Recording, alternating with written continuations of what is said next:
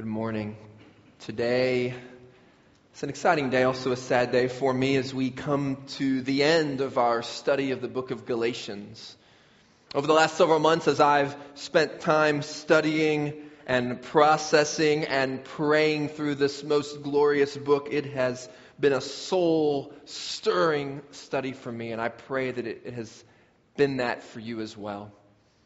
Well, for the last time, please open up your Bibles and turn with me to the book of Galatians, to chapter 6, to the verses that Philip just read for us, verses 11 through 18. These final eight verses in this epistle from the Apostle Paul to the church at Galatia.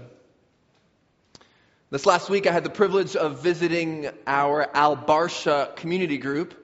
I love when I visit our community groups. It's a joy to study the scriptures together with other believers. And so this week we did what our community groups do every week is we open up the scriptures and we study the passage that's going to be preached on the following Friday. So last Monday night we opened up to this very chapter, to these verses in Galatians chapter 6.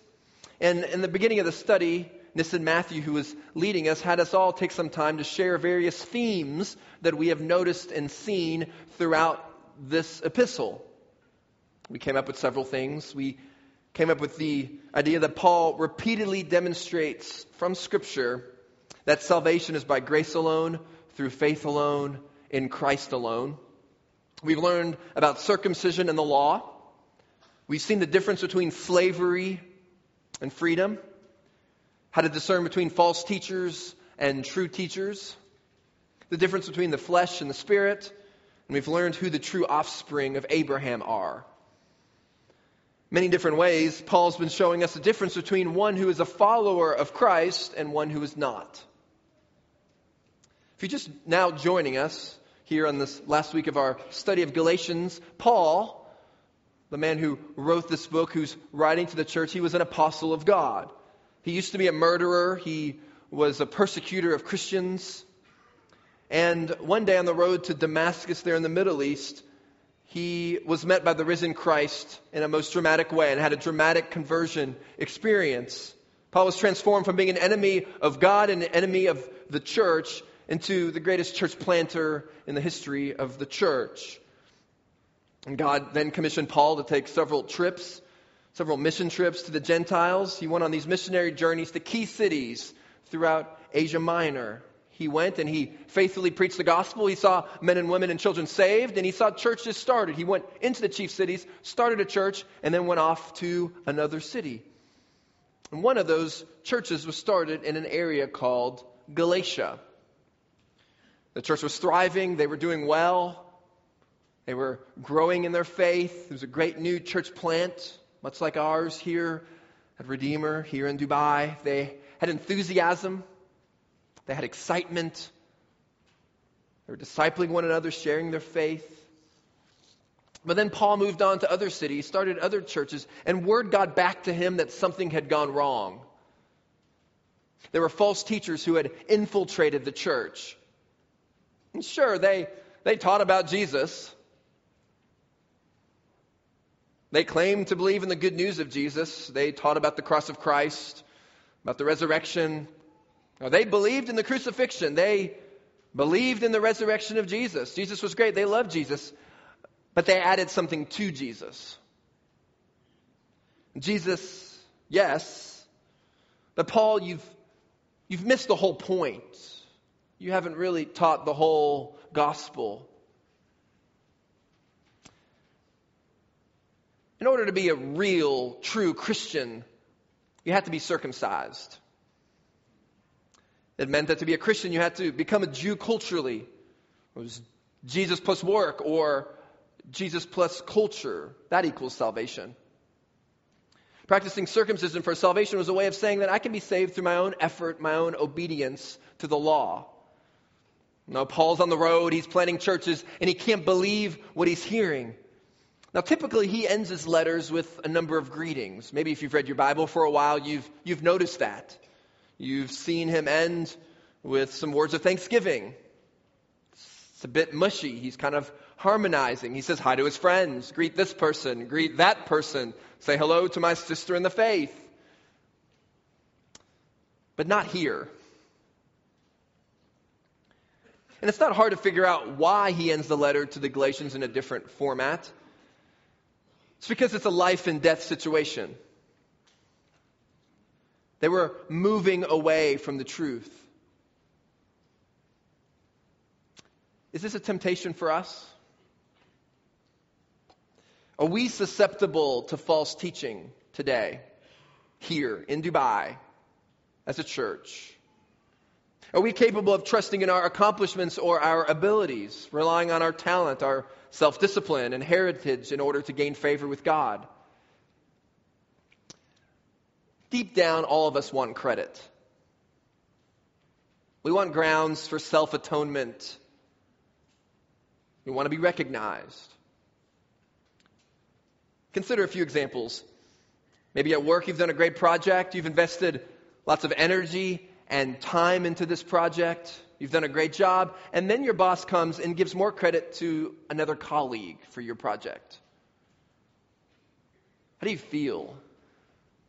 Well, you feel you deserve better. Give me the honor that I'm owed. Or, how about when your spouse doesn't notice something special you've done for them? You went out of your way, you did something really nice, something really kind for them, and they don't see it. So you're patient.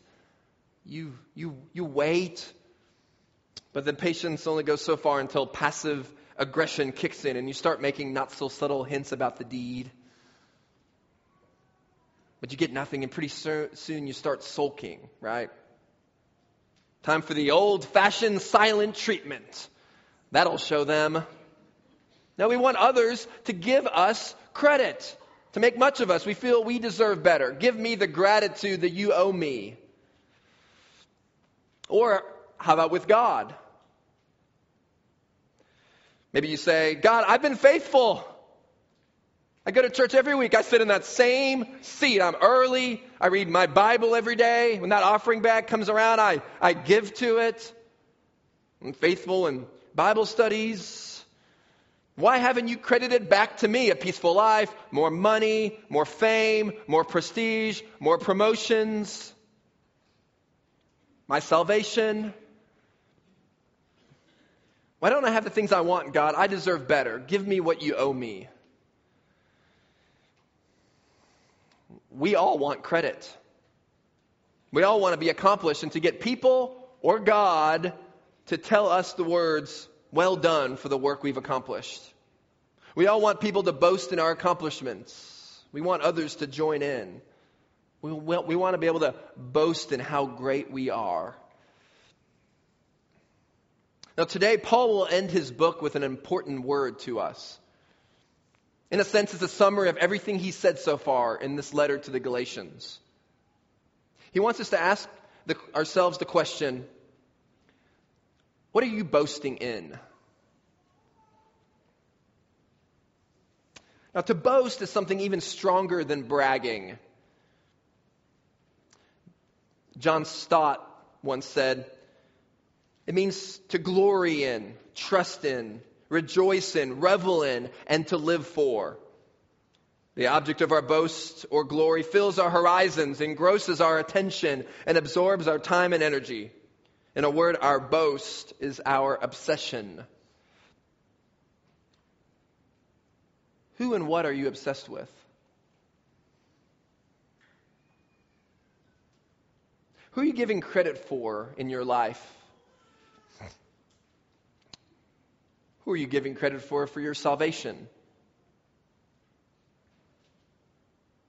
Paul's going to tell us there's only two options. There's only two things we can boast in. That's it. There's not a third or a fourth or a fifth. There are two things. That'll serve as our outline this morning as we close out this book. First, in verses 11 through 13, Paul tells us that one can boast in the flesh. We can boast in the flesh. And second, in verses 14 through the end of the letter, we see that one can boast in Christ. That's it. Paul says those are the only two options. Either you boast in the flesh, you boast in yourself, you give yourself credit for salvation and for life, or or you boast in Christ. That's it. And Paul's going to describe both to us this morning. The first option you can boast in the flesh. Look at verse 11. See with what large letters I am writing to you with my own hand. Paul was likely writing this letter with an amanuensis. It's a big word just for a secretary who would transcribe the letter. So Paul would speak, and this amanuensis would, would write out the letter. This was completely normal for writers. We see at the end of the book of Romans in chapter 16 that a man named Tertius actually hand wrote the epistle to the Romans. Well, now all of a sudden, here at the end of the letter, these last eight verses, the Apostle Paul himself picks up a pen and writes these words with his own hand. And he's writing some large words. He's telling the Galatians that what he's writing down is very important. Gets to the end of the letter and he says, Here's the one thing I want you to know. Here's the one thing I want you to see. Here's the one thing that I want to leave you with. Don't miss this. If he was typing on the computer today, he would be increasing the font size. He'd be changing it to a bright red font, making it bold, putting it in, in italics, underlining it. He would put it in all caps. You don't want to miss this. He's Saying Galatians, need to hear these words. Your eternal destiny is on the line. There's no graver predicament to be in than that. And so Paul gives us his final charge, and he starts by showing us that these false teachers are boasting in the flesh. And he gives a couple reasons why they do this. You could call this the inspection of rejection. Two reasons why these men reject Christ. Look at verse 12. It is those who want to make a good showing in the flesh who would force you to be circumcised. The first reason that these false teachers reject Christ is because of their pride. Did you notice that? They desire to make a good showing in the flesh. Here are men who had not become Christians because they wanted to hold to visible practices which made them look good. It made them look religious. Like the Pharisees in the New Testament, they held on to these practices. They wanted others to look at them and say, wow, wow, those are some religious people. Those are some spiritual people. Look at them. Look at what they do. Circumcision was one of the external marks they took pride in. Following the law, the feasts, the festivals were others. The false teachers were saying Jesus is not enough. You've got to do these other things. Making a good showing in the flesh makes us feel like we've accomplished something. It gives us something to boast in and for others to compliment us in, including God. Now, here's why. So if I were to give you a list of do's and don'ts this morning, then you could go, you could get after it, you can make some progress over the next week. You can control your destiny. All you have to do is get up early, read the Bible, memorize a few verses, only say bad words in your head, quit indulging in excess, get rid of your guilty secrets, and you can be saved. Make a good showing in the flesh, and, well, you'll be all right. Ultimately, in that regard, salvation belongs to me. I manage it. I get accountability for it. I achieve my spiritual goals on my spiritual report card. I make the grade and I compare myself to you and boast in how great I am, how I'm more disciplined than you, I'm more faithful than you, I'm more zealous than you. My sinful flesh isn't so sinful or fleshly, is it?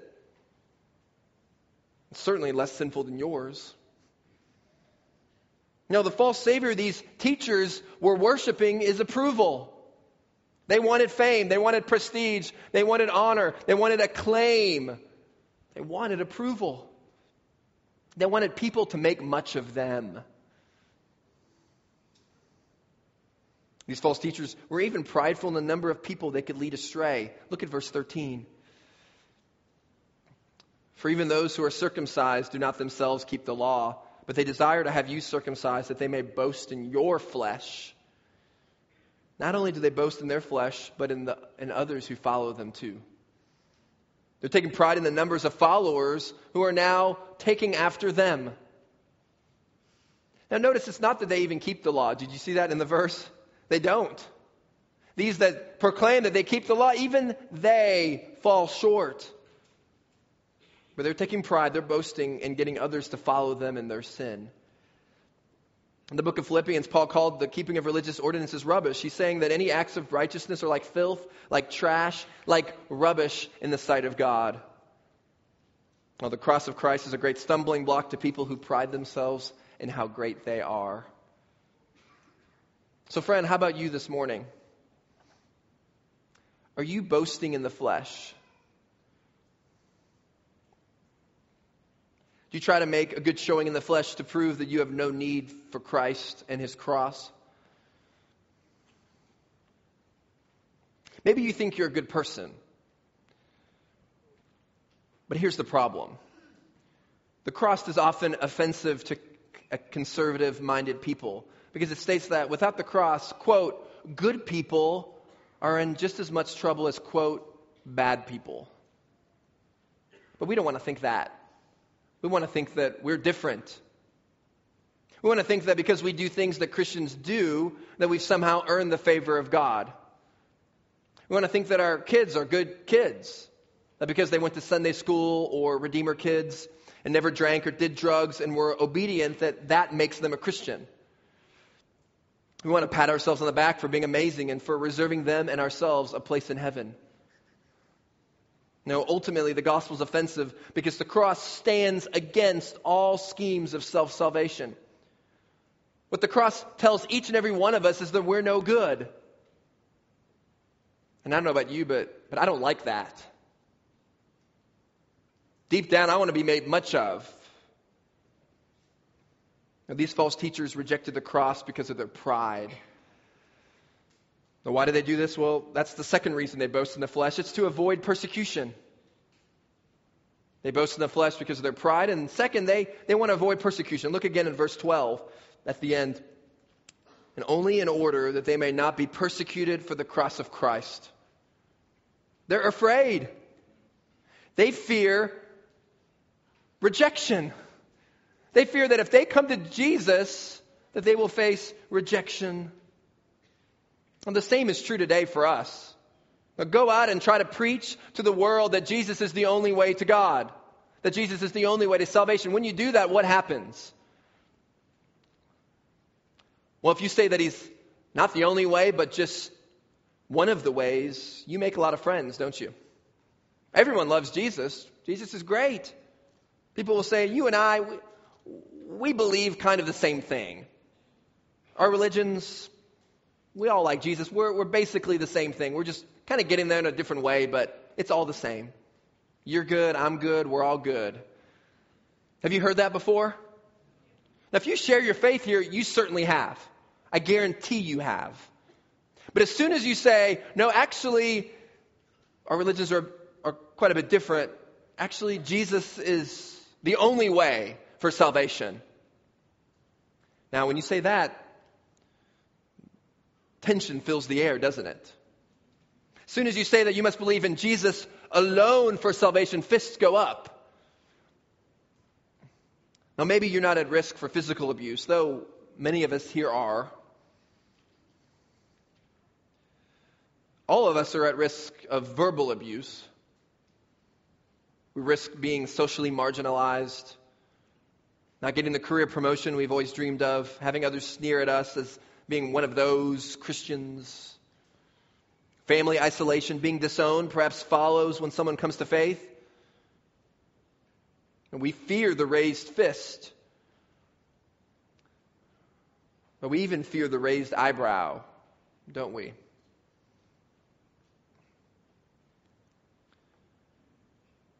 Friend, have you rejected Christ because of fear of persecution? With a room this size, I think it's safe to assume there are several people here who are fearing family, fearing friends, officials, others. Maybe you want to come to faith. Maybe you understand the good news of Jesus Christ and what he's done on the cross, but maybe you're afraid.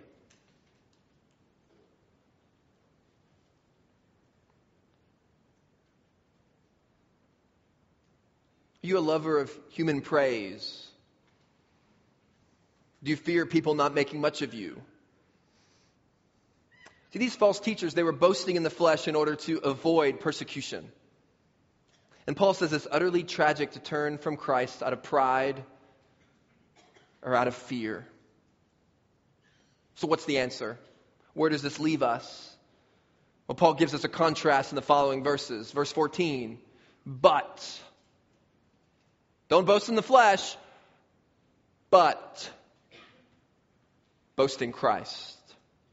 That's the second point in our text. If you're taking notes, we've moved on from boast in the flesh. Now we'll look at the only other alternative each and every one of us has in this life, and it is to boast in Christ. We see that starting in verse 14. But far be it from me to boast except in the cross of our Lord Jesus Christ, by which the world has been crucified to me and I to the world. I need to help us see how strong this word of contrast really is in our text. And the phrase from the Greek is virtually untranslatable into English. Some translations say, God forbid, may I never. The ESV translates it, may, may I never or actually in the ESV specifically, far be it from me. It's a phrase that most literally means, may it never be. But that word never is what's emphasized here. That's what's underlined. It's not just enough to say, may I never. No, when he says these words in the beginning of the verse, in effect, what he's saying is, no way. Over my dead body, God forbid. Don't think for one moment that I'd do anything else. I absolutely, under no circumstances, will ever, ever, ever, ever do anything but this. May it never, ever be. Far be it for me to boast in anything except, except, except in the cross of Christ. Now, Paul were here with us today, and we asked him, Paul, what will your boast be on the day you die?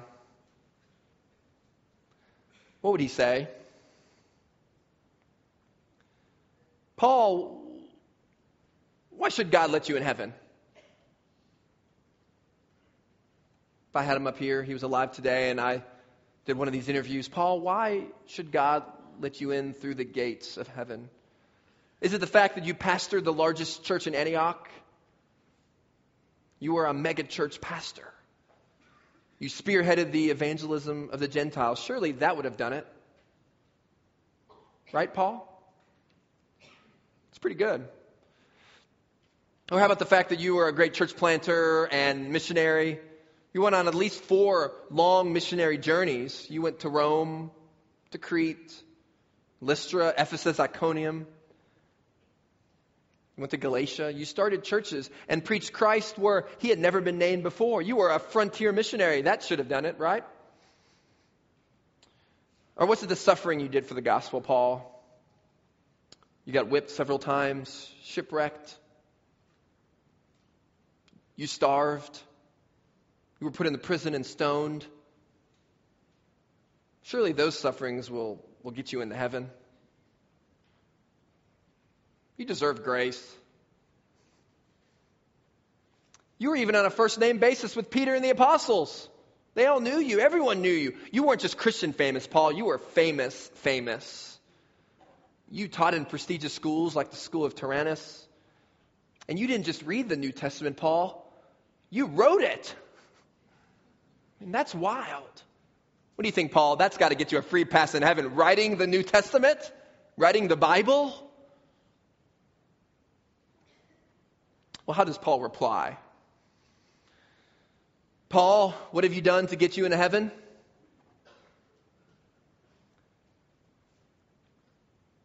May it never, ever, ever, ever, may it never be that I should boast in anything except in the cross of our Lord Jesus Christ, period. That's what Paul says. So Paul, that's how Paul answers that question. But Paul's boast is in Christ alone. And he says that he is crucified to the world and the world to him. When a thing is crucified, it is rejected and scorned. When Paul followed Christ, this is what the world became to him. The world is now dead to him. He's saying, Since I met Christ, the world has come to look like a despised, worthless, and cursed thing. Now, Paul doesn't care what the world thinks of him. He doesn't want their applause, like the spouse who feels neglected or the employee yearning for his boss's acknowledgement. Now, we can say with great confidence the words of Philippians chapter 3, verse 8. Paul can say most confidently, Indeed, I count everything as lost because of the surpassing worth of knowing Christ Jesus my Lord. For his sake I have suffered the loss of all things and count them as rubbish in order that I may gain Christ. Oh, Paul can most confidently boast in Jesus. Doesn't need others' applause, affirmation. And when the world looks at him, it doesn't see something attractive either. Brothers and sisters, this these verses aren't some kind of apostolic frenzy of spirituality. This is true of every Christian. Friends, we are dead as far as the world is concerned. Christians look strange. What we have done in placing our faith in Christ is something that is scorned. The world thinks that a life devoted to a crucified Christ is a, it's a throwaway life. It's not worth anything. Here's what all this means. If Paul doesn't boast, none of us boasts. If Paul doesn't get into heaven on his own, none of us gets into heaven on our own. We're all on the same level.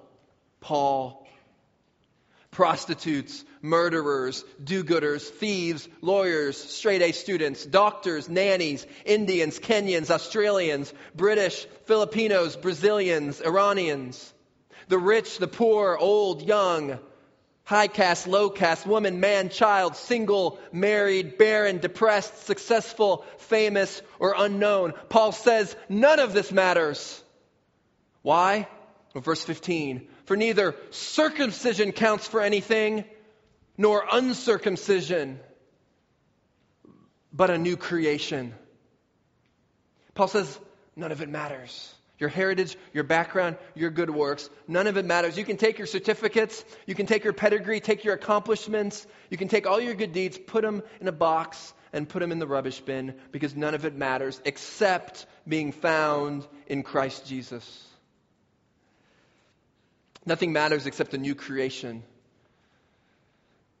If you have a pen, circle that phrase in your Bible or underline it, highlight it, asterisk it, if you don't write in your Bible, just ignore everything I just said. Just tattoo it somewhere on your body.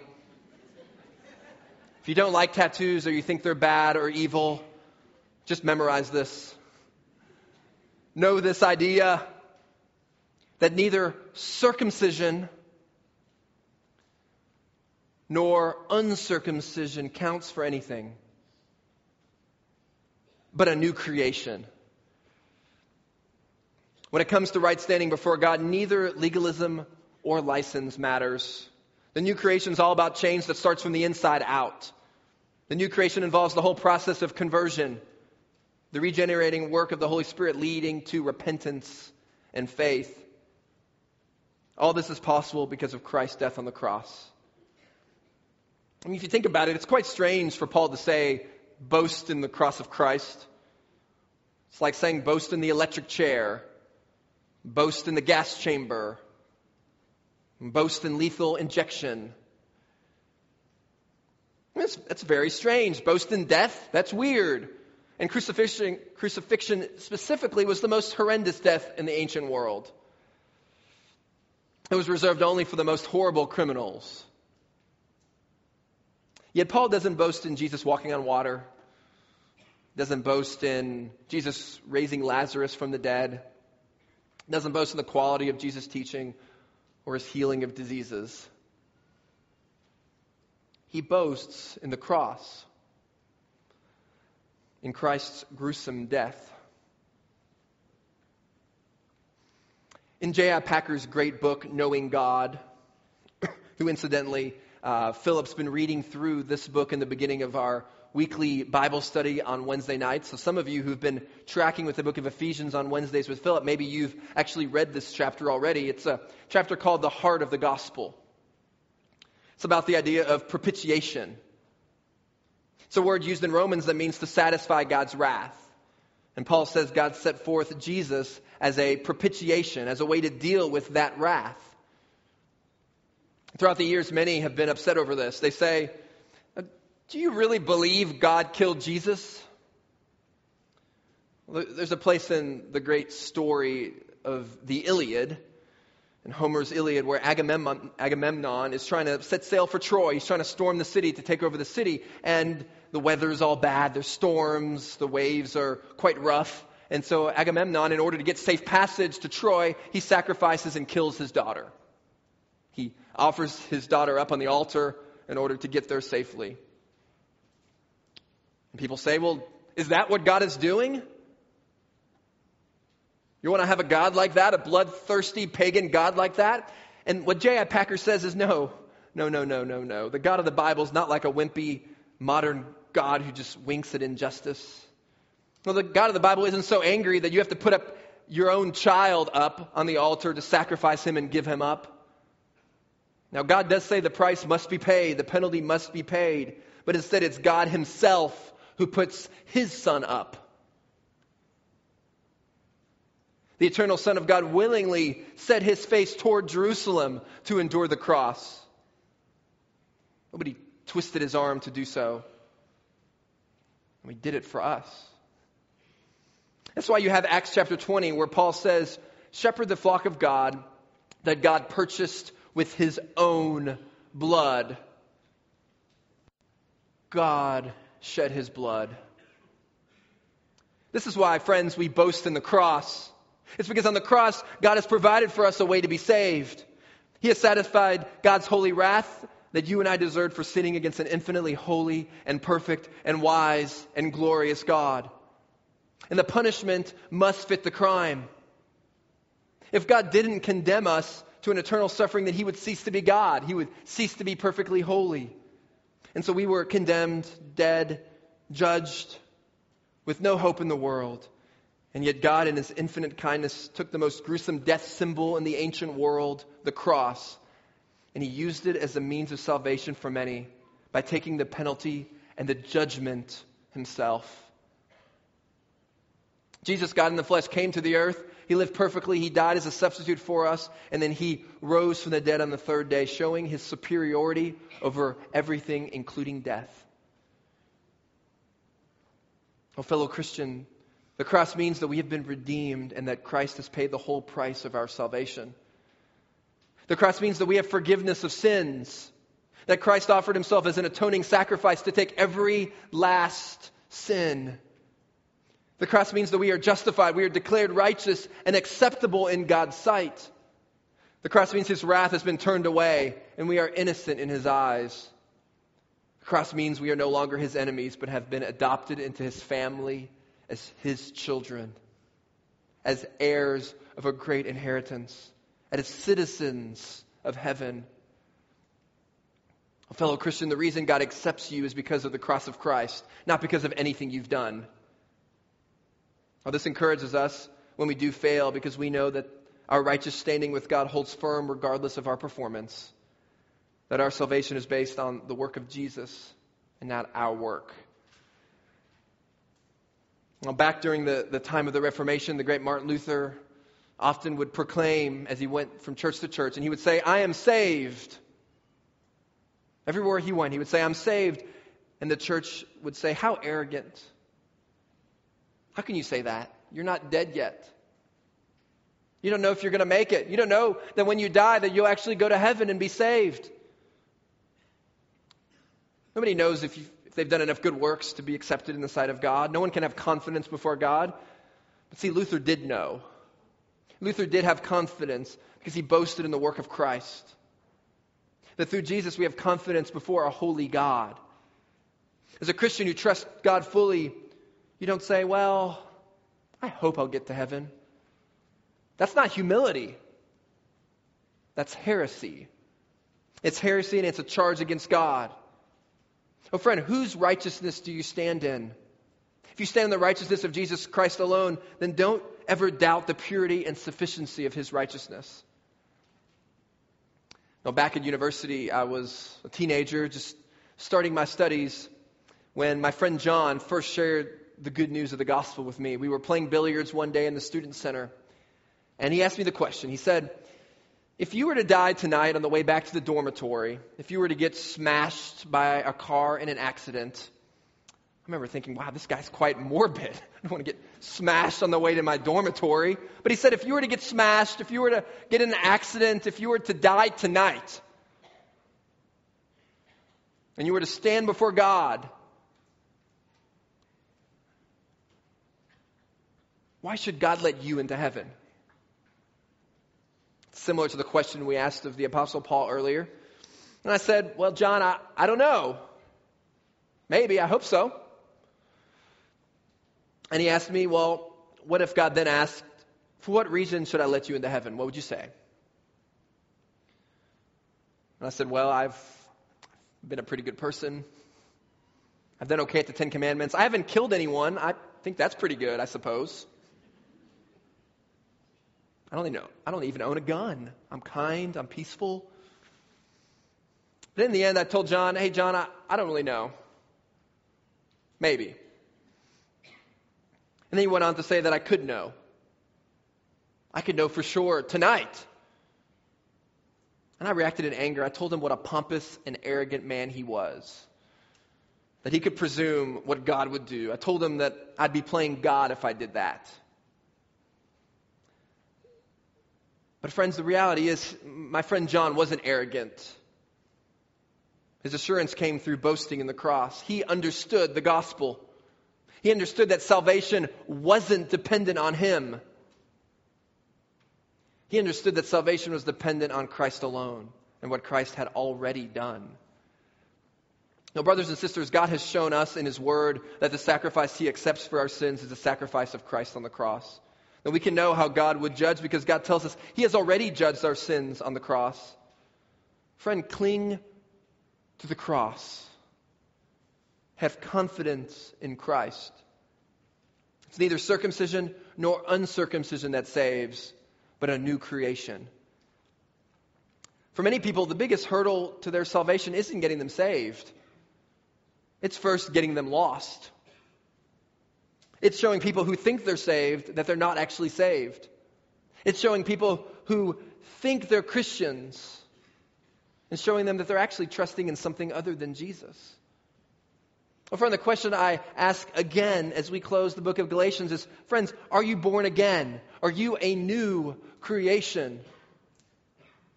Have you trusted in Jesus Christ alone to save you? If not, I urge you to be reconciled to God through the only means He's provided the cross of Christ. Repentance of sin and faith in Christ alone is the only way to be saved, the only way to experience true peace and mercy and to be part of the people of God. Now, for all who believe in Jesus and are born again, this is what happens to you. Look at verse 16. And as for all who walk by this rule, meaning salvation by grace alone, Paul says, Peace and mercy be upon them and upon the Israel of God. I think the rule is this mindset he's just described, verses 14 and 15, in contrast to the mindset of the false teachers in verses 12 and 13. If you walk by this rule, if you're saved by, by grace, you become part of the Israel of God. The false teachers were saying you need to be circumcised and become a Jew culturally. And Paul's saying that the true Israel of God are those who've come to saving faith. It's not your cultural background that makes you the true people of God. The Israel of God is simply another way of referring to all who follow this rule those of the true church. And yet, all too often, we resort to boasting in the flesh. How are you saved? Well, let's just work our way down the Christian salvation checklist and see how are you doing with each of the Ten Commandments? Do you have Christian stuff at home? Do you have a big study Bible on your coffee table turned to Psalm 23? How about your music? Does your iPod have Christian playlists on it? Do you have any pictures from a trip to Israel? Do you have a fish symbol on your car? Do you come to church every week? Do you have Christian parents? Were you raised in a Christian home? Did you say prayers at bedtime and have dinner devotionals? Are you involved in lots of ministry at the church? Are you always signing up for different needs? How do you tell if someone's a Christian? Paul says it's not the mark of circumcision or anything else you've done or participated in, but by another mark. Look at verse 17. Paul says, From now on, let no one cause me trouble, for I bear on my body the marks of Jesus. What does he mean when he says he bears on his body the marks of Jesus? Does it mean that he has the word Jesus tattooed on his back? I don't actually know if Paul liked tattoos or not. That's not what it means. No, it means that the false teachers were saying, You need this mark of circumcision to be saved. And Paul says, I have a different mark that shows my faith. And these marks were the physical deformities from the suffering that he faced as a result in boasting in the cross. It was the trials that he faced as a consequence of his belief. Now, Paul's making an interesting comparison between these two marks. Maybe in your community groups you notice that, that contrast that he's giving us here. He talks about circumcision five times in our passage verse 12, twice in verse 13, and verse 15, circumcision, uncircumcision. But here's the thing Galatians is not really about circumcision at all. For as many times as he mentions it, you might think that it is, but it's not. The book about Galatians is all about what the act of circumcision represents. He's not writing them to tell them to stop getting circumcised. Now, don't miss this. He's not telling them to stop the feasts. He's not telling them to stop the festivals, to stop their Jewish culture. He's not telling them to stop any of that. What he's telling them is that to be circumcised or to not be circumcised doesn't matter. That to do these festivals or to not do these festivals doesn't matter. That it's all about the new creation. So Paul says, what does that look like in your life? No, not the mark of circumcision, but some other marks that I've acquired over time. Now, these marks aren't pointing to something that you try to earn salvation for. It's, it was a mark that showed that Paul believed in Jesus. It was the effect of only boasting in Jesus. He believed in Jesus, he boasted in the cross, and he was persecuted for it. The very thing the false teachers were trying to avoid, persecution, is a mark of a Christian. Friend, is your life marked by this type of boasting? Are you a new creation who publicly boasts in the cross? Do you encourage other believers to boast in the cross, or do you want them to make a good showing in the flesh in order for you to accept them as a brother or sister? And, Christian, have you faced persecution for your faith? Now, like I said, I'm not necessarily talking about imprisonment or physical beatings, but are you mocked for your faith? Have you ever been ridiculed for boasting in the cross?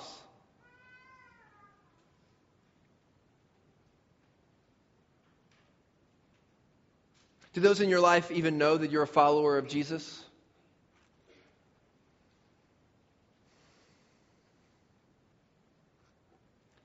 Or instead, are you tempted to boast in your flesh? Your ministry success, your relatively moral life, your great career, your great talent? Well, how do we personally boast in the cross? Well, friend, if you're a Christian, you remember and you praise God that it is in Him alone and through Him alone that you're saved. You deny yourself. You lift others up. You give credit for your good works to God. And you boldly tell others about Jesus, even if there are consequences. You boast in the cross and share your faith with everyone even if that means bearing the same marks that Paul bore for his boldness. It means that if your children become Christians, you boast not in your great parenting, but you praise God for his saving work. If someone at work gets the credit you think you deserve for a project, you boast in Christ, you praise him, and you encourage that colleague who got the credit. If you have a great marriage or great talents, If you have a great ministry, you boast in Christ and thank Him. Friends, only when you boast in the cross of Christ will you experience the truth of the closing verse in this grand epistle. As we come to a close, look at verse 18. The grace of our Lord Jesus Christ be with your spirit, brothers. Amen. Well, grace is the most appropriate word to finish this book on. Friend, have you experienced the grace of God?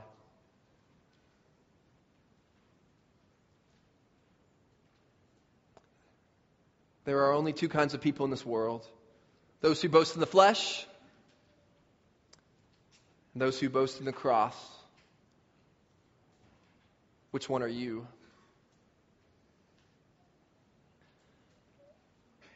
Martyn Lloyd-Jones, years ago, when he wanted to figure out where a person's heart was, used to ask people straight up, Are you a Christian?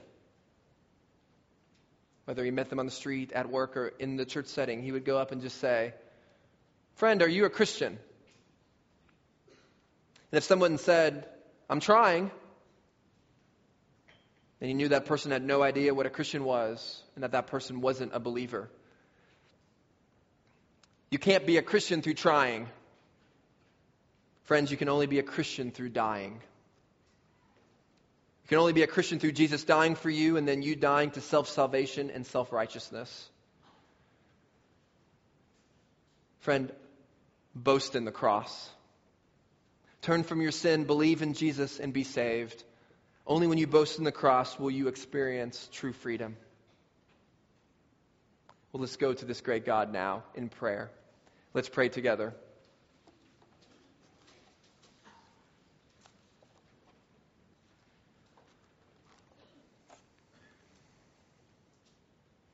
Father, we thank you for this epistle to the Galatians. Thank you, Father, that you've hammered home into the deep crevices of our hearts that salvation is by grace alone, through faith alone, in Christ alone. Father, we pray that as a church, as Redeemer Church of Dubai, that we would heed these words in the book of Galatians. Father, that these last several months would not have been in vain, but that we would take it to heart. That, Father, as a church, that we would boast only in the death and resurrection of our Lord that we boast in him whose precious blood was spilled for us, our great redeeming sacrifice. Father, you slayed this lamb to redeem us. And would we boast in this now and forevermore? Would we not trust in ourselves, our actions, our works, our ministry, our heritage, our ethnicity, or anything else? But Father, would we, Redeemer Church of Dubai, boast in the cross of Christ and nothing else? Father, we pray this in Jesus' name. Amen. Well, now as we respond by boasting in the cross of Christ alone, please stand as we sing.